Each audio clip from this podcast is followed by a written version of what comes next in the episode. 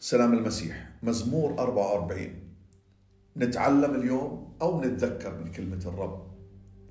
حسب عدد واحد اللي بيحكي اللهم بأذاننا قد سمعنا أباؤنا أخبرونا بعمل عملته في أيامهم في أيام القدم. أحبائي في نمط ربما إحنا بنسلك فيه. ربما أنت بتسلك فيه أنا كنت أسلك فيه. التوقعات بالأرجح بتكون سلبية. التوقعات بالأرجح بتكون مش كويسة. بصير معنا مشكلة بالشغل مشكلة في البيت مشكلة في المادة مشكلة صحية. بنصير نتوقع أبصر شو بده يصير اليوم وأبصر شو بده يصير بكرة. أمور سلبية بصير أفكر فيها. إذا مرضت أبصر شو رح يصير فيي وإذا المادة آه، نقصت علي بطل معي أسدد احتياجاتي أو صار معي مشكلة في البيت في الشغل في أي مجال. بصير ابني توقعاتي على الأمور اللي بتيجي من مخاوفي وبتيجي من عدم يقين اليقينية اللي عندي. أو ربما بتيجي من عدم معرفتي لأني ما عم بقرأ كلمة الرب. أبلش أبني توقعات من خيالي ومن مخاوفي. أو ربما هيك بصحى من النوم بشوف إبليس عم بزن علي عدو النفوس عم بحاول يورجيني إنه الدنيا خربت. أو بجوز عن طريق ناس يجي يحكوا لي إنه فلان صار معه هيك وانخرب بيته أو فلان صار معه هيك وما طلع منها. لكن اليوم أحبائي بدنا نتعلم إنه توقعاتنا ما لازم تكون منا.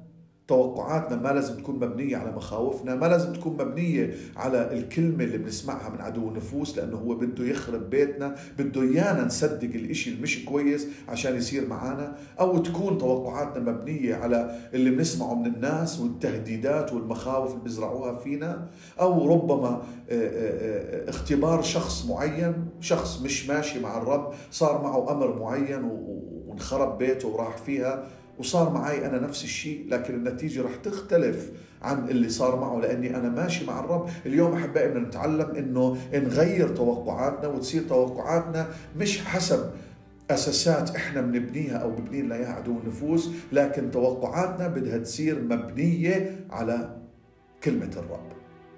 أي ظرف بمر معك افتح كلمة الرب وتعلم. اليوم بحكي لنا إنه سمعنا من آبائنا ومن أجدادنا الأمور الرائعة اللي أنت عملتها في حياتهم. أحبائي ما في مرة أولاد الرب اتجهوا له توكلوا عليه صلوا وطلبوا وجهه ومشوا معه. ما في ولا مرة الرب دار وجهه عنهم وخزاهم.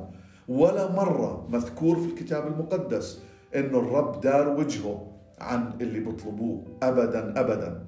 ومش بس هيك ربما إذا أبوك كان في الإيمان أو لساته أو جدك كان في الإيمان ربما حكى لك أمور وبجوز ما حكى لك انت تعلم كمان أمر تاني إنك انت تحكي لأولادك الأمور اللي الرب اتعامل معك فيها. امسكه لابنك. احكي له بابا أنا صار معي المشكلة الفلانية والرب أنقذني عشان لما بكرة ابنك يكبر ويتعرض لأمر معين يتذكر كيف الرب اتمجد في حياة أبوه.